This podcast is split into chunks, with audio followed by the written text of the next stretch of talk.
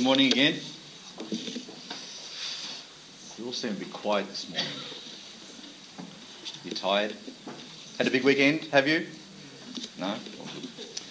All right, let's, uh, let's look at the Word of God this morning, and it's once again, it's a privilege to be able to share the Word of God with you. But turn with me to Matthew chapter 24.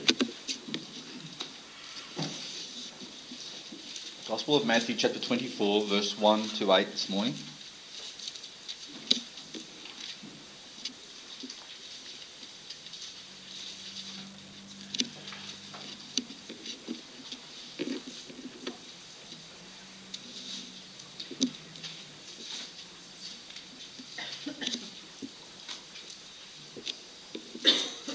Let's read together. And Jesus went out and departed from the temple, and his disciples came to him for to show him the buildings of the temple. And Jesus said unto them, See not all these things? Verily I say unto you, there shall not be left here one stone upon another that shall not be thrown down. And as he sat upon the Mount of Olives, the disciples came unto him privately, saying, Tell us, when shall these things be? And what shall be the sign of thy coming and of the end of the world? And Jesus answered and said unto them, Take heed that no man deceive you.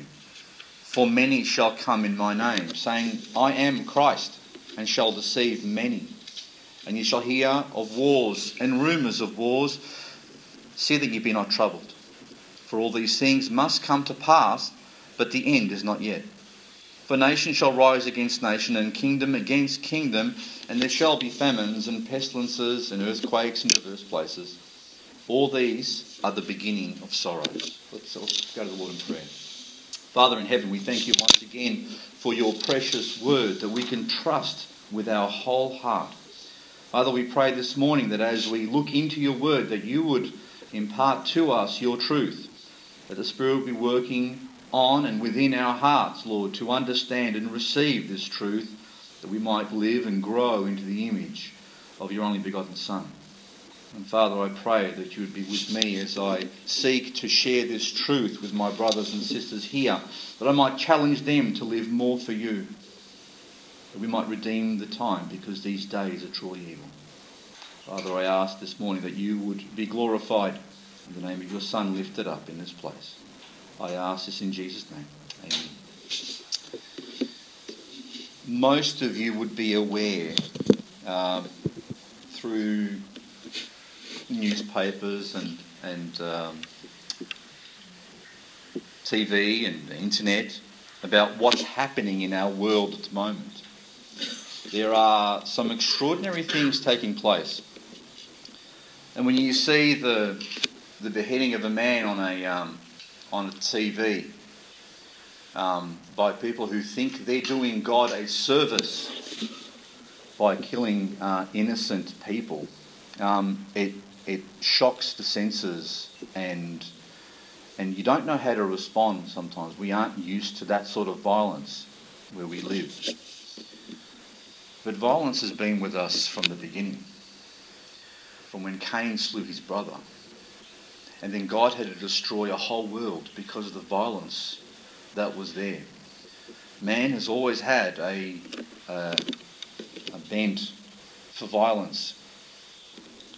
And if we look, as we look today at what's happening in the Middle East with, the, with Iraq um, and with all the posturing that's going on and, and, the, and the, the slaughter of people and, um, and the conflicts that are taking place, we see Israel and its, and its, and its, uh, its struggles with Hamas and, um, and, uh, and, and, Palestine. We see um, what's happening with the tensions in Russia and the Ukraine. And as I look and see what the world and the direction the world is going, it seems to be going in, in one direction. The beautiful thing about, about the Word of God is that we know the destination. We already know where all these things, or how these things are going to culminate to one particular time in history. And oftentimes we, we, we, we struggle to understand, you know, how do all these things fit, fit together? You know, don't, we, don't, you ever, don't, don't you often think that when you see some extraordinary event taking place in, in the world? Do you think to yourself, how does this fit into God's program?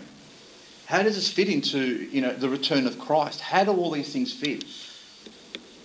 And this is the exact question the disciples had of Jesus when they were when they were there looking at the temple. And I'll, I'll talk a bit more about that. But they had a, a question and they said, you know, how about this? And Jesus gave them an answer that absolutely floored them. And then they said, well, when, when is this going to happen? When is all this thing going to come to pass? And Jesus spends the next two chapters of Matthew with an answer. I commenced a few weeks ago a, a, a series of devotions going through Matthew chapter 24 and 25. And having thought about um, that, those series of devotions, I thought it would be a good time for us to, to look at them in a bit more depth. Had a conversation yesterday, and the conversation went along the lines of Do you remember how, how long ago my series on Revelation was? Now, don't be scared. Not how long it was, how long ago it was. Um, that was about four, at least four years ago, I think now. Sorry, you've got a. 2011. All right. Well, it's, it's, it's, look, it's probably time, it's good for us to recap some of those things. Um, I won't be going through the series of Revelation again um, because it was quite a long series. I think it took us about a year and a half. Was it about a year and, and a half, I think? Tamara, hey, Tamara, have you got the, uh, the data on that one over there? Yeah, but, Thank you, Tamara. Tamara's our statistician over here at the church. Um, but I thought, it, look, I thought it'd be a good time for us to start recapping and looking again at those things. There's obviously a number of new phases here that weren't that didn't go through that series, and we went through it with a fine-tooth comb, looking at every verse and, and comparing verses with verses. And, and I thought it would be a good idea for us to go through Matthew chapters 24 and 25. And I'll be in the next few weeks, in the coming weeks, I will be correlating that with with Revelation and the book of Daniel and, and Ezekiel and Isaiah and how all these things fit together. And hopefully by the end of it, we'll have a greater understanding of God's program for this world and how what we see around us fits into that program. I know many people get excited when we start talking about you know prophecy and revelation and, and, and, and that's good. It's good to be excited about the word of God. I often I, I, for me, it's a, it's a two-edged sword in a sense. I get excited to, to know that God is in control of all things, and we know the program. We know it from now um, before it reaches there. But I get saddened when I think to myself that the the depravity of man and how many lives will be lost in eternity because of man's sinfulness and, and his rejection of God. So for me, it's a, it's a bit of a two-edged sword. But why do we need to study prophecy? Well, a good third of the Bible is prophecy. Think about that. Hold your Bible in your hand, and a third of it is related to what's going to come. Okay, and God has made it a big part of His agenda to tell us what's coming before it actually happens, and and that's good because that teaches us and it actually confirms to us that God is not just in control, not that God just knows what's going to happen in the future, but that God has determined the end from the beginning. He's in control. It's good for us to know. Now, to give you a bit of background, Matthew chapter 24 and 25 are almost repeated in Mark and Luke. So we find this passage, okay, although Matthew is the longest in, in terms of the detail that he gives, um, is repeated three times in Scripture. And when God repeats things a number of times, you know it's important. And God has chosen to repeat this passage three times, although each of them gives a different emphasis on it. Why study prophecy? One, because God thinks it's important for us to study prophecy. God wants us to understand His Word and how it fits together. Okay? It increases our faith and our trust in God, knowing that He understands the end from the beginning. When you're a child, think about this. A child learns to trust its parents. Why? Because a child believes that the parents know what's going on. When was a time when you stopped trusting your parents? When you became a teenager and you thought what you knew was going on, more than your parents. Do you understand that? But if you understand and believe that your parents understand what's going on, they're aware of it, and they've, they've got a certain amount of control, you'll trust your parents and their decision making. But if you believe that the people who have authority over you have no idea what's going on and you know better than them, guess what you're going to try and do? You're going to try and take things into your own hands. So, if we study the Word of God and we understand and come to appreciate how God has everything under control, He knows perfectly what's going on. There is nothing that escapes His attention. It will cause us to trust Him more and to stop taking things into our own hands, you see. Knowing the end of the story increases our confidence in our faith. We know the outcome of the story. We know the end. And if we know the end, we too won't be surprised. We know that, this, that the outcome will be good.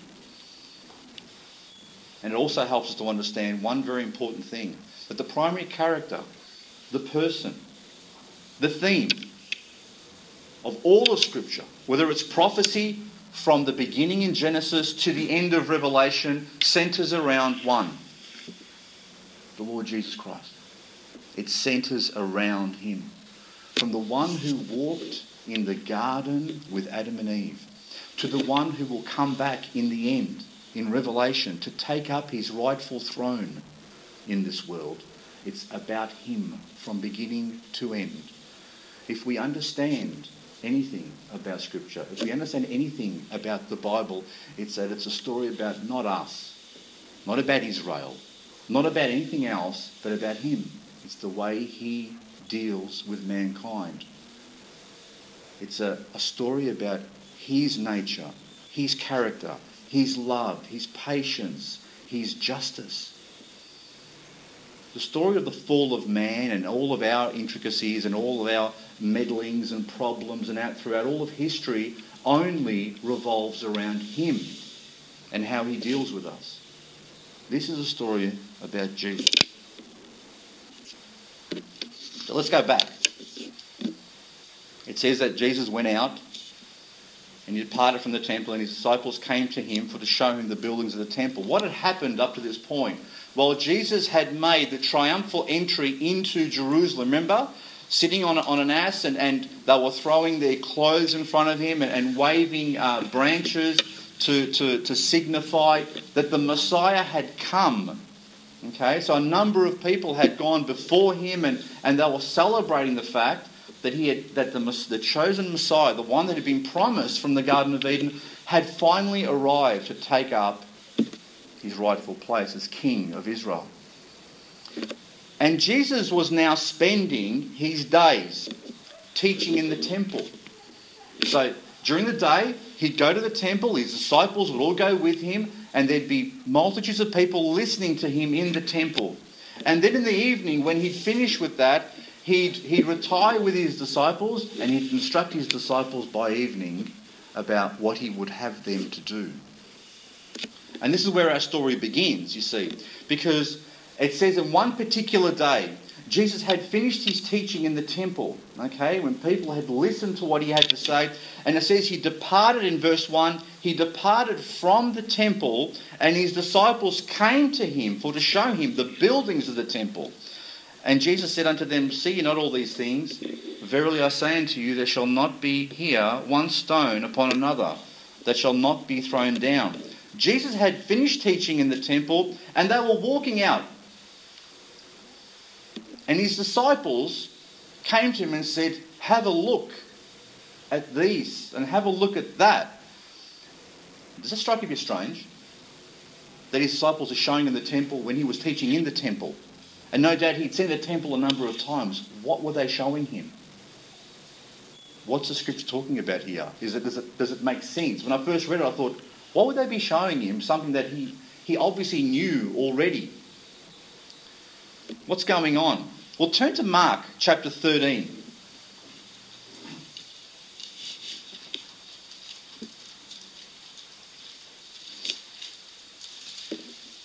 Remember, I said to you there are three accounts of the same, the same thing, and each of them gives a slightly different emphasis. And look at, look at Mark. Mark gives us a little bit more detail than Matthew in this particular place.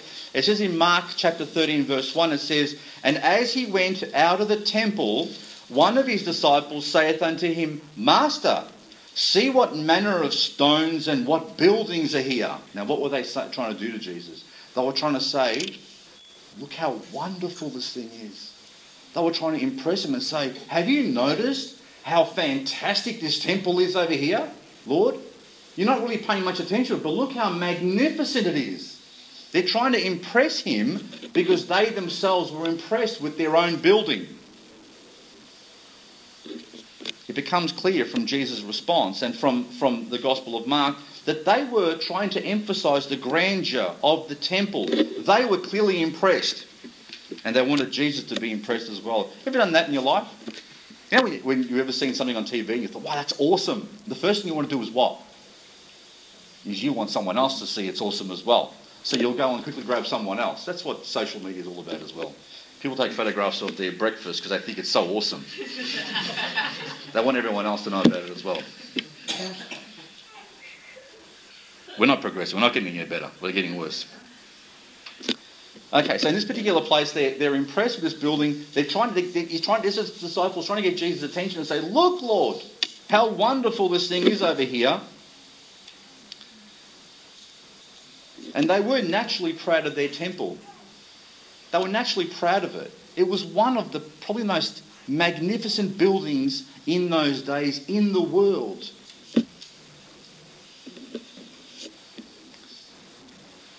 Temple was, was quite an impressive building. I'll just give you some quick a quick rundown. The, te- the, the temple was not an exact uh, rectangle, but it, it, so it was about 280 metres on one wall, 460 metres on another wall, 315 one another wall, and 485.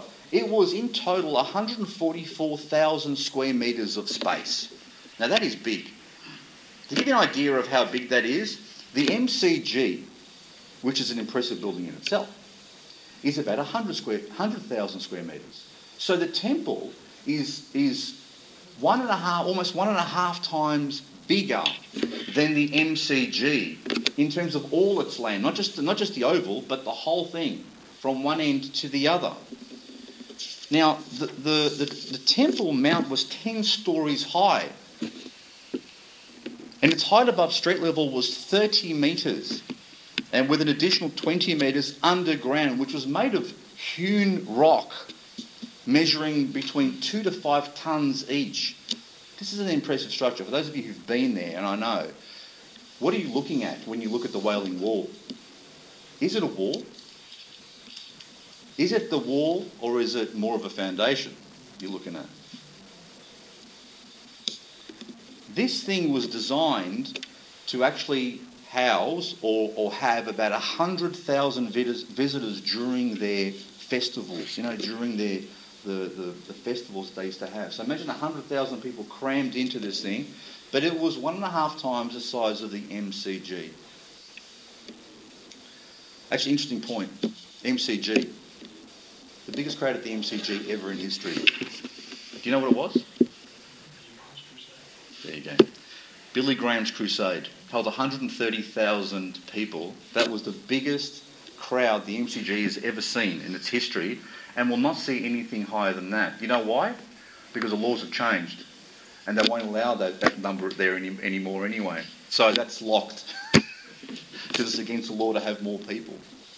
Okay, so the, the, the disciples have gone to Jesus. They're, they're trying to impress him by showing him, you know, that this building um, made with human hands. But have you noticed that, that sometimes that sounds a little bit strange? Imagine trying to impress the Son of God, the creator of the universe, with a building made with human hands and say, Isn't that magnificent? It's a bit strange, isn't it? It's a bit like it's a bit like an ant trying to impress an elephant with the size of its anthill. And Jesus um, doesn't exactly give him the answer that he was probably hoping for. He was probably hoping for something on the lines of, yes, it is magnificent, isn't it? No, Jesus responds with, see, see all these buildings? Look at verse 2. Seest thou these great buildings? There shall not be left one stone upon another that shall not be thrown down. Now, talk about deflating someone's, uh, raining on someone's parade or whatever else it is. Um, it would have completely deflated that person. Can you imagine the look on their faces? After all this excitement they built up about this thing, Jesus comes along and says, Look, you the truth. See all this? There's not going to be anything left of it. It's going to go. Now, what do you imagine would have started working on their minds? What would they have started thinking? What are you talking about? You're the Messiah. This is the place where you're going to be ruling from. When is this going to happen? This, this wasn't in our plan. We didn't think this is going to happen. It took, you know, so long to build this temple. It took over 46 years to build the temple. How are they going to knock this whole thing down?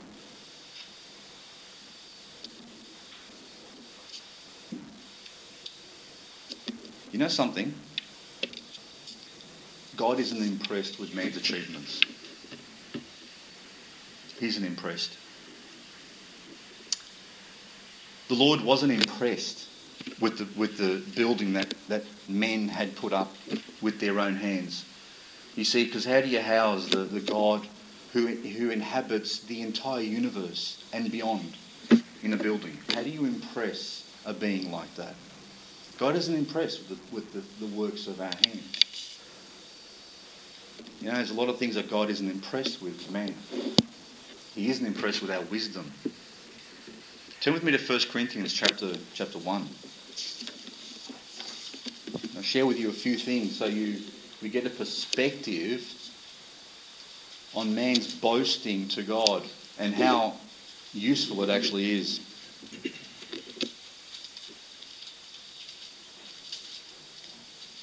First Corinthians chapter 1 verse 18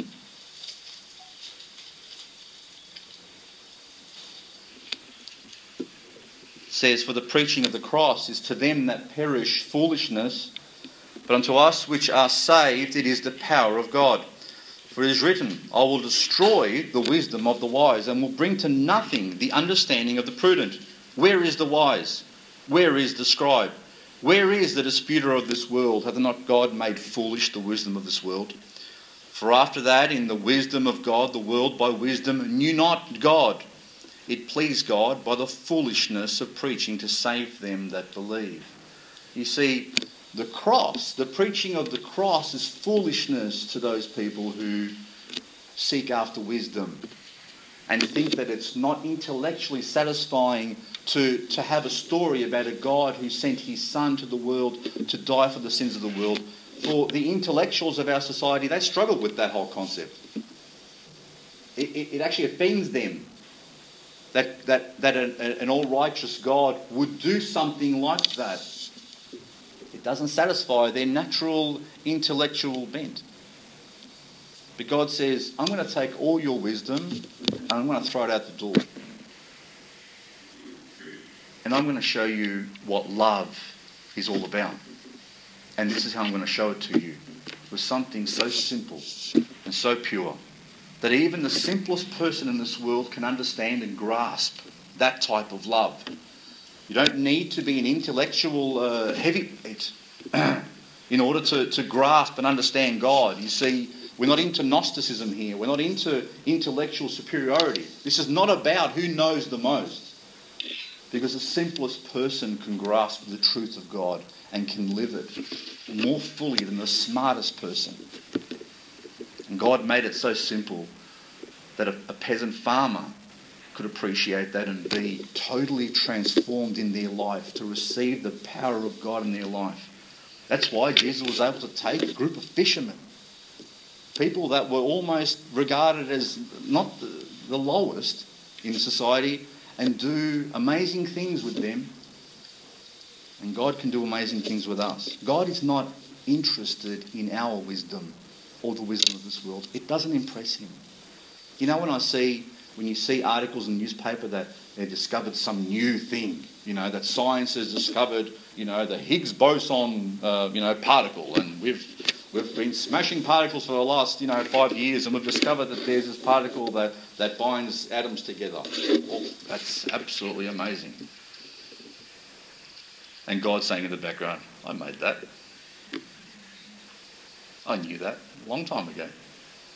I knew it before it was even made.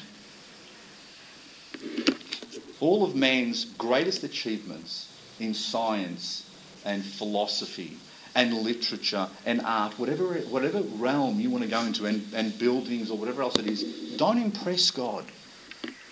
God isn't impressed by our, by our achievements as people.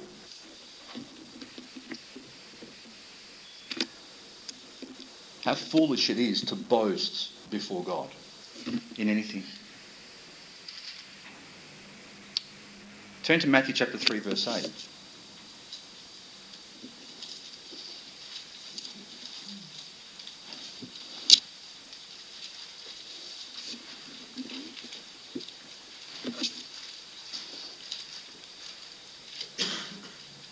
John the Baptist is, is in, this, in this passage, he's baptizing people to repentance. And he has a number of people come to him who want, who, who want to, to get their lives right with God because John is proclaiming that the Messiah is about to come. You see, John was the forerunner for Jesus, he was preparing the way for him. And at this particular stage, some Pharisees, some of the religious leaders of, the, of, of their day, arrived as well to be baptized. And John said, who, who, who, called, who told you to come here and be baptized? And he calls them a brood of vipers and calls them a lot of other nasty names because he knows how manipulative these people are. And that they were there not, not to really uh, do the right thing, but they were there to suss things out and to work out how they might um, uh, work against John. But he says in verse 8 of chapter 3, he says, Bring forth therefore fruits meet for repentance. In other words, if you're going to say you've repented, which means changed your mind about things and you want to change your life and, and live it the way God wants you to live it, then show me by your fruits. Don't just speak it, show me. In verse 9 it says, And think not to say within yourselves, We have Abraham to our father, for I say unto you that God is able to of these stones to raise up children of Abraham. You see, one of the things that held back these people, one of the things they were very proud of, is that they were descendants of Abraham, Isaac, and Jacob. That's our lineage. That's who we're from. We are the seed of Abraham. They were more concerned about impressing God with who they knew and who they were connected with, thinking that God would be impressed by their lineage, thinking that God would be impressed by, by their ancestry. Tell me, how many people do the same today? How many people um, are proud of the denomination of church they're in. As if being connected with some denomination is somehow going to impress God. I was a Baptist from the first Baptist church in Melbourne. And, and do you think when you stand before God that He's going to be impressed with what church you joined up with? Do you think He's going to be impressed with your lineage? I come from some fantastic stock of Christians.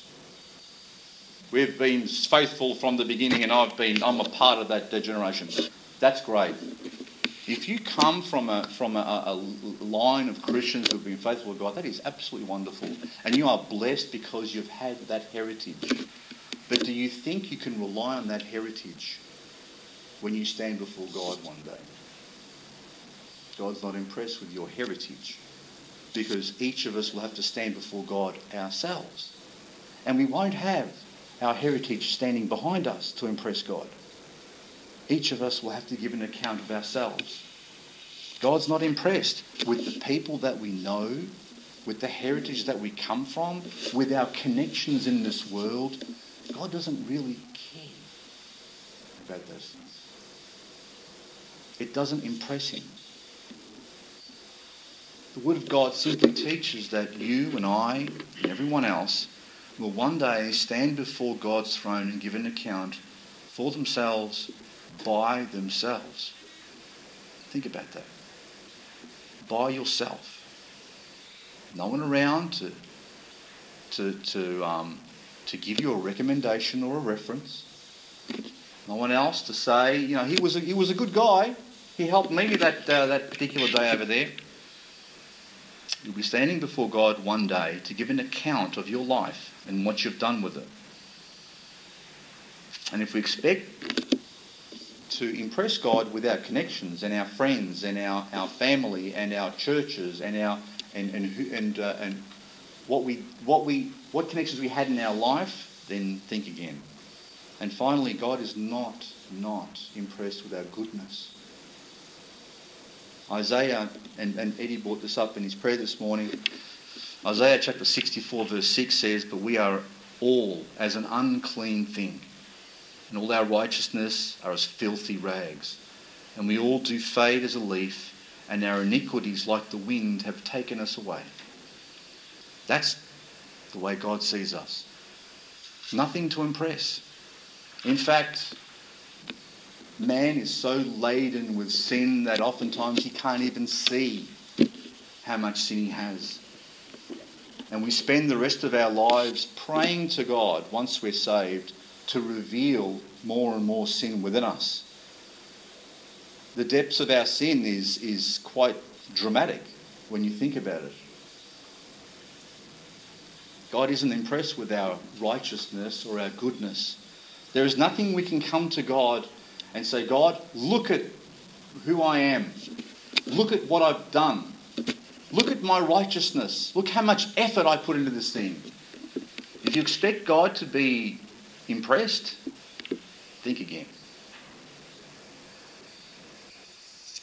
There is nothing that you can bring to God that will impress Him in and of your own self. Salvation is genuinely salvation in God's economy because it's a gift that's received undeserved, not worked for, not merited in any particular way. There is nothing we can do to earn what he's done for us at Calvary.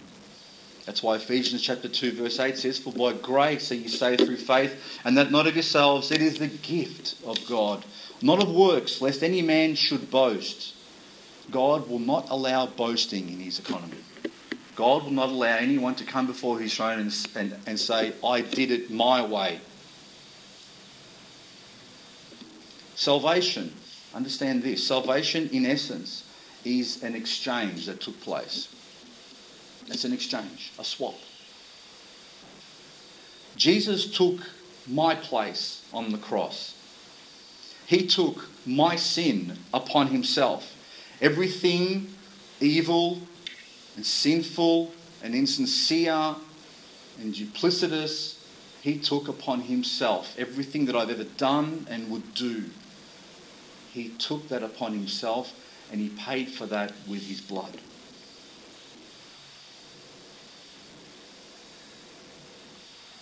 And because when he took all my evil upon himself, it left me with nothing because there was nothing good in me either, you see. He didn't just pay the penalty of my offences, he then went and did something else, which to me is utterly unbelievable. He took my offences by paying them on a cross, and then when I found myself with my penalties paid for, I found myself naked with nothing good to show God. So then, what he did is he took all of his righteousness his goodness, and He clothed me in it. Does that not excite you? To understand that the goodness of Jesus, and the Apostle John says that if, if, if we were to write everything, you know, and record everything that Jesus had ever done, it would fill up every all the books in the world. All the books in the world would not be enough to actually write down all the good that Jesus did he ascribed that to me. So I am now not just had my penalties paid for, but he's now clothed me with the righteousness of Christ. So when God looks at me, he doesn't just see someone whose sins have been forgiven, he sees someone who is perfectly guiltless in front of him, and he also sees a righteousness in my life and I'm, that I'm clothed with that didn't come from me, didn't come from inside here, but came from my Saviour. Now that is an unbelievable transaction. That is an unbelievable swap. There is nothing that you could ever do in your life that will give you that sort of result. There is nothing you could ever do. There was no gift that anyone could ever give you that would even come close to that. So let's remember that that is the most important gift that we have ever received. And how we live that life now is now the most important thing that we do. Because now that we've had our sins paid for and been clothed with the righteousness of Christ, what is it that we are going to do with ourselves? What is it that we do with this time that we've been given?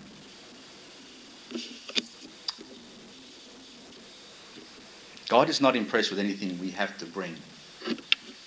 God, God is impressed with is his own son. And you and I, if we have put our faith in him, the Bible says that we now have him within us, clothed with the righteousness of Christ. When God sees us, he sees his son. Amazing story. Now, I think I'm going to go well beyond time if I continue with uh, this sermon. But I'll go a little bit more. Let's continue with the story. In verse 3, in chapter, Matthew chapter 24, it says, They've left the temple. They've, the disciples have gone to Jesus and said, Look, look, Lord, how wonderful these buildings are. Jesus basically said to them, um, Guys, I need you to understand there's not going to be anything left of this building. It's all going to be torn down. So then they walk, the Bible says, to the Mount of Olives in verse 3. So I, I would imagine that in their mind, that as they're walking to that place, they're, they're probably talking amongst, as the disciples used to do quite often, talk among themselves about what, what is he talking about here? Where's he going? So then you find in verse 3 it says, and, he, and as he sat upon the Mount of Olives, the disciples came unto him privately, saying, Tell us, when shall these things be? And what shall be the sign of thy coming and of the end of the world? Who went to him? Well, once again, Mark gives us a little bit more detail than Matthew. So turn to Mark chapter 13.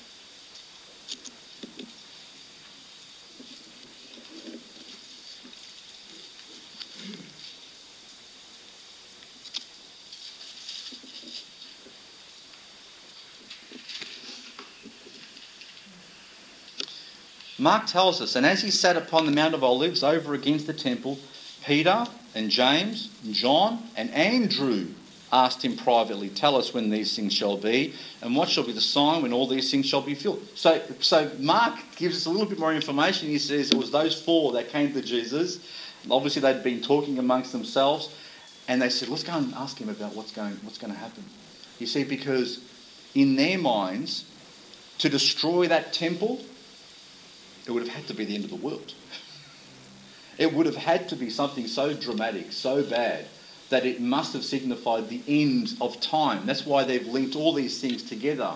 Now Jesus answers, and notice they've given, they've asked him a number of these things. Tell us when these things shall be. What things? Well, the very things that he told them that that, that, that building would one day come down. When shall these things be? He'd only told them about the destruction of the temple. But then they, they asked him some more questions. What shall be the sign of thy coming? His return. So they knew that he would, he would be departing and then have to come back. And then they asked him, and when is the end of the world going to be? So, in, in, in essence, they were asking three separate questions, although possibly in their minds, those things were all exactly linked together and coincided the, at the same time. And Jesus spends the next two chapters of Matthew answering those questions in, in amazing detail. And I'll, I'll, I'll give you something else as well, because this thing, this particular two chapters have a name.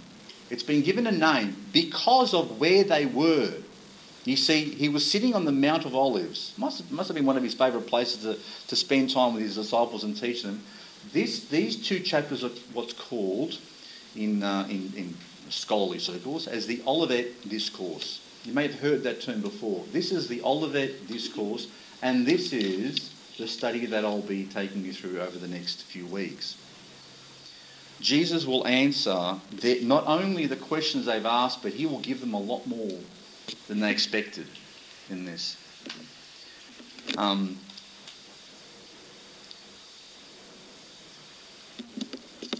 I'll just close with, with an idea. They asked him one question. The, the, the first question was, when will these things be? Well, the temple was destroyed in 70 AD by the Romans. The Romans went in there, um, the Jews were giving them too much problems, and they decided to tear the whole thing down. And to the people in Jerusalem, it must have seemed like the end of the world. It must have seemed like it was the end when their beloved temple was being torn down in front of their eyes. The Romans wouldn't have been very nice about the thing either. I'm sure that many people would have been slaughtered at the same time who protested.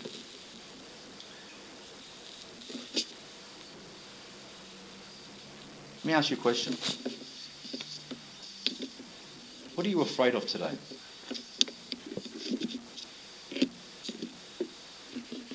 I could imagine the fear in those people's hearts and minds when they saw the Roman armies surround Jerusalem.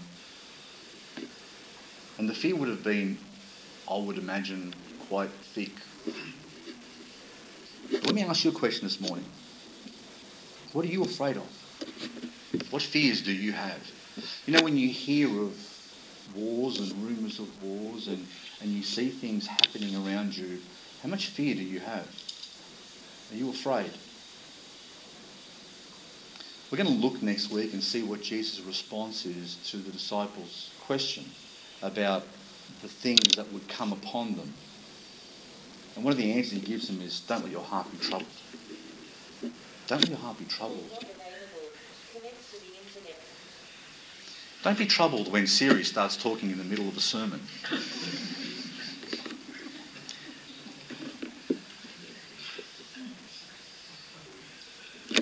I want to I want to leave you with this thought before you before you um, leave today, and it's simply this: that the Bible teaches us that perfect love casts out fear. Perfect love casts out fear.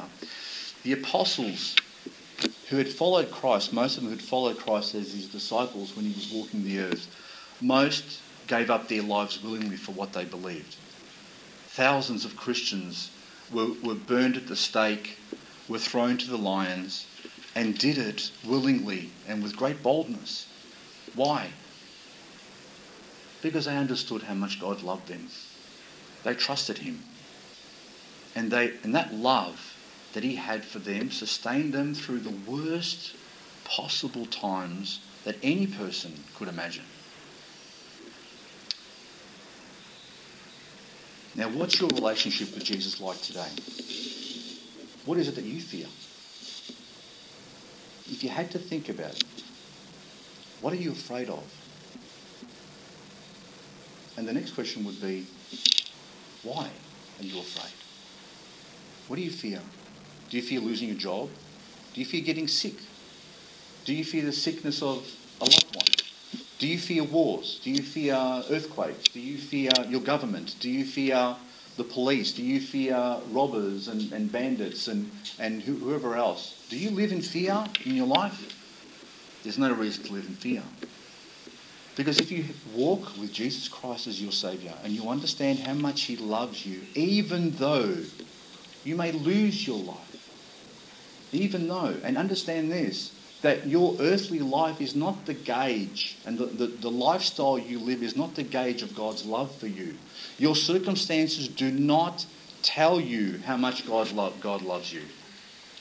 Don't measure the love of God by the circumstances that you find yourself in. Because oftentimes we, we find ourselves in circumstances that we have created ourselves. And then we blame God for them, don't we? God, how did you let me get here?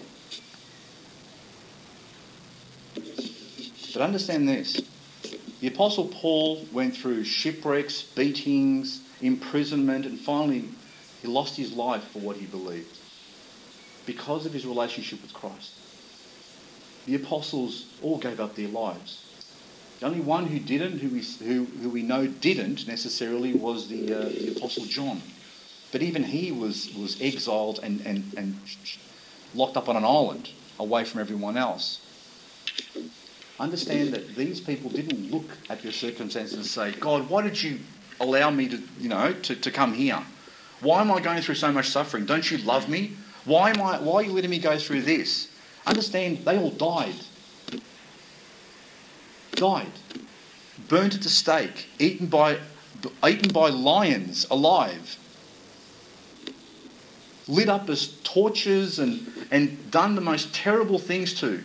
And they didn't question God's love for them. Why? Because they knew and had experienced God's love and they didn't question it. They knew that their circumstances didn't change God's love for them. They knew that He was with them every step of the way. They knew that their Saviour went through the sufferings before them and He won. That's why Paul can write, Who shall separate us from the love of Christ?